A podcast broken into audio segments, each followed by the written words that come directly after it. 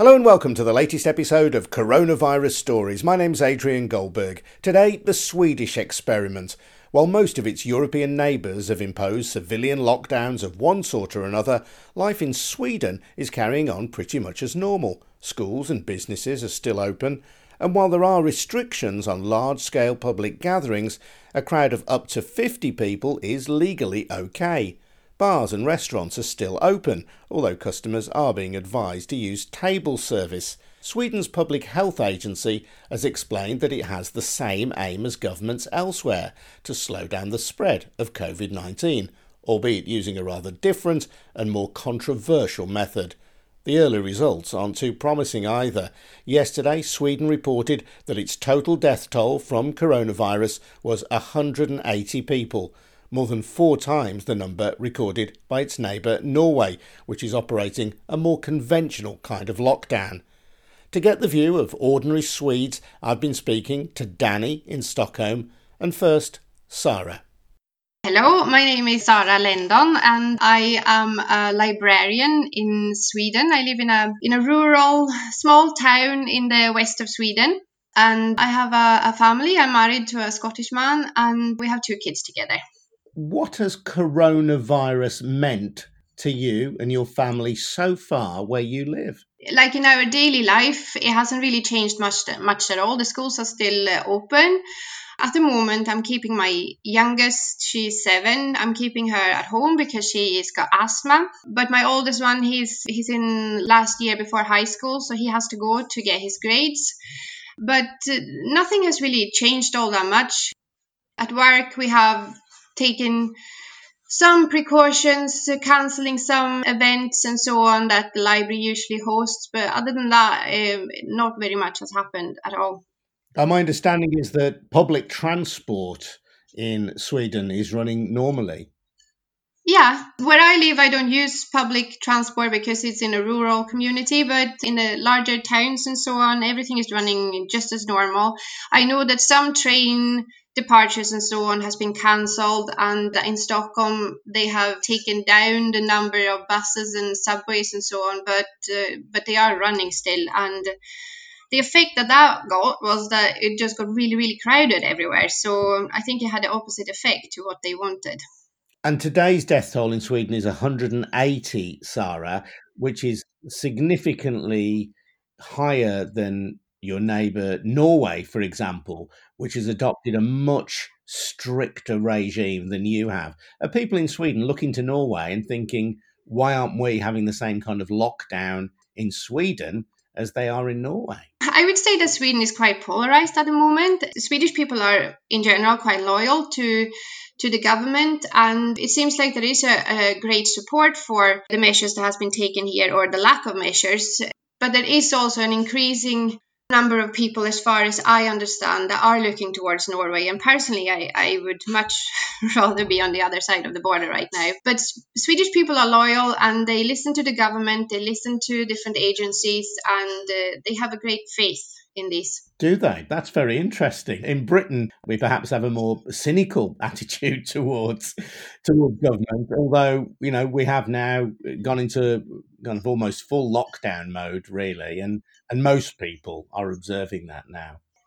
Yes, I, I, I uh, we have um, family in Middlesbrough area. They have uh, told us about the lockdown, and it's actually having a large impact on their life. My husband's brother, he's having to live in a tent in the garden because one of their daughters is a high risk uh, high risk group, and he's a frontline worker. So they they are apart now for twelve weeks. Wow, that's that's hardcore. Having to live in a tent to avoid putting his daughter at risk. Yeah. In Sweden, how much of the argument for the more relaxed attitude is driven by the desire to keep the economy going, and how much is about a, a belief that this actually is no worse and possibly even better from a health point of view than going into lockdown?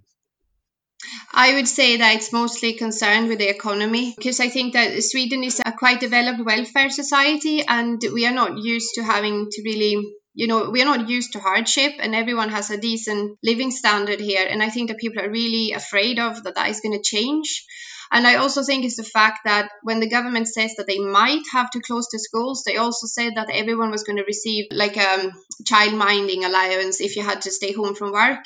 And I think that they honestly promise a little bit too much and that's why they are so reluctant at closing the schools because i don't know if if the budget is there for the promises that they've made.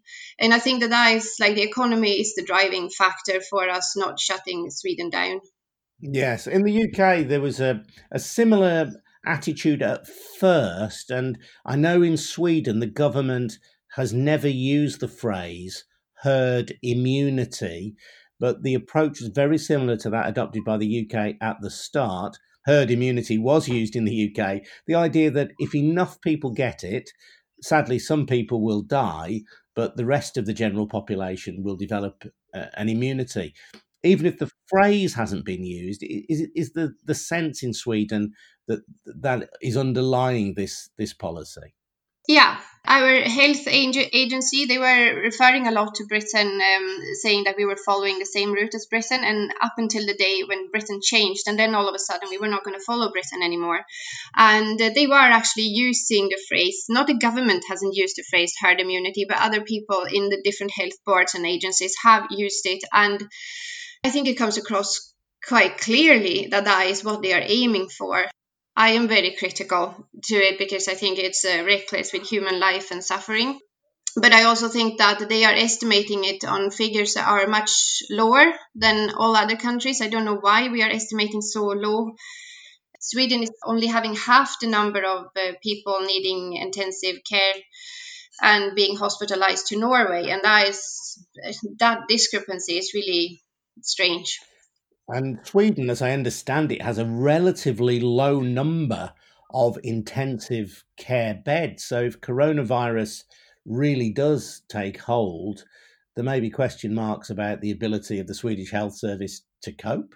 Yeah, to start with, now we were uh, in the bottom of the European Union when it comes to number of uh, in, in ICUs. We had just over five per hundred thousand, I think it was. It was in the very lower regions anyway. And I know that they made massive efforts now in the Stockholm region. They have tried to double their places.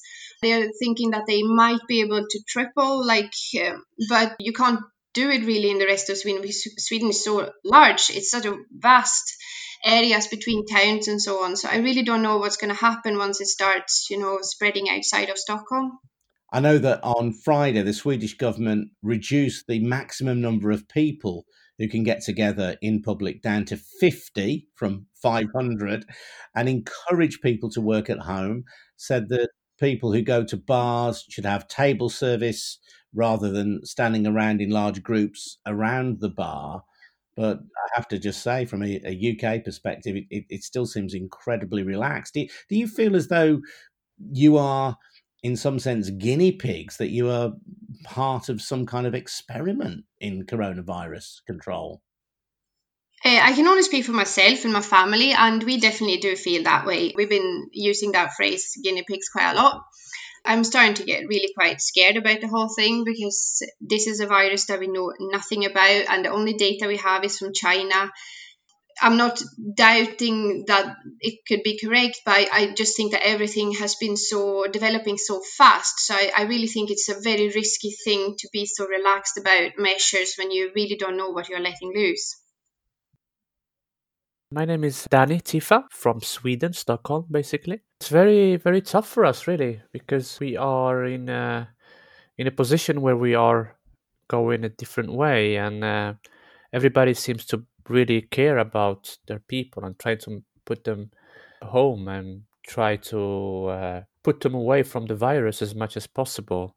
But in Sweden, we see that they don't do the same with us, basically. They uh, kind of just let us go anywhere we go we want almost like it is okay to get the virus kind of approach i'm not a pro to say really which strategy is the best but from our perspective, or at least from my point of view and my family's point of view, is that we don't really feel like we are protected the same way as like Norway and Finland does with their population. That we probably think of the economy more than the safety That's the at least that's the feeling that I have, personal feeling uh, living in Sweden, have at the moment. So your feeling then is that the, the more relaxed attitude that Sweden has is driven by the desire not to have a complete or near complete economic shutdown like we have here in the UK at the moment. Yeah, that's the reason why they don't really want to close everything. People have to go to work, and only the people that really can work at home are the ones that should be working from home. So I don't really know. I don't really, I don't really feel really that they do take the people safety as a prio uh, more than the economy. What is it like at the moment in central Stockholm compared to a normal weekday?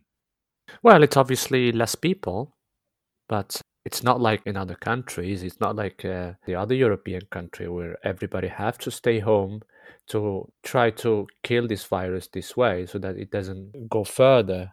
Here it's not actually. It's the opposite. Even uh, the other day, they were like asking the responsible people in the government or the experts working with the government if they should allow people to go on holidays here in Sweden to go to skiing and, and, and other things, knowing that in Italy that was the the, the big problem that, that made the, the country go so bad. Well, the answer was like we should be fine going skiing with the rest of other people.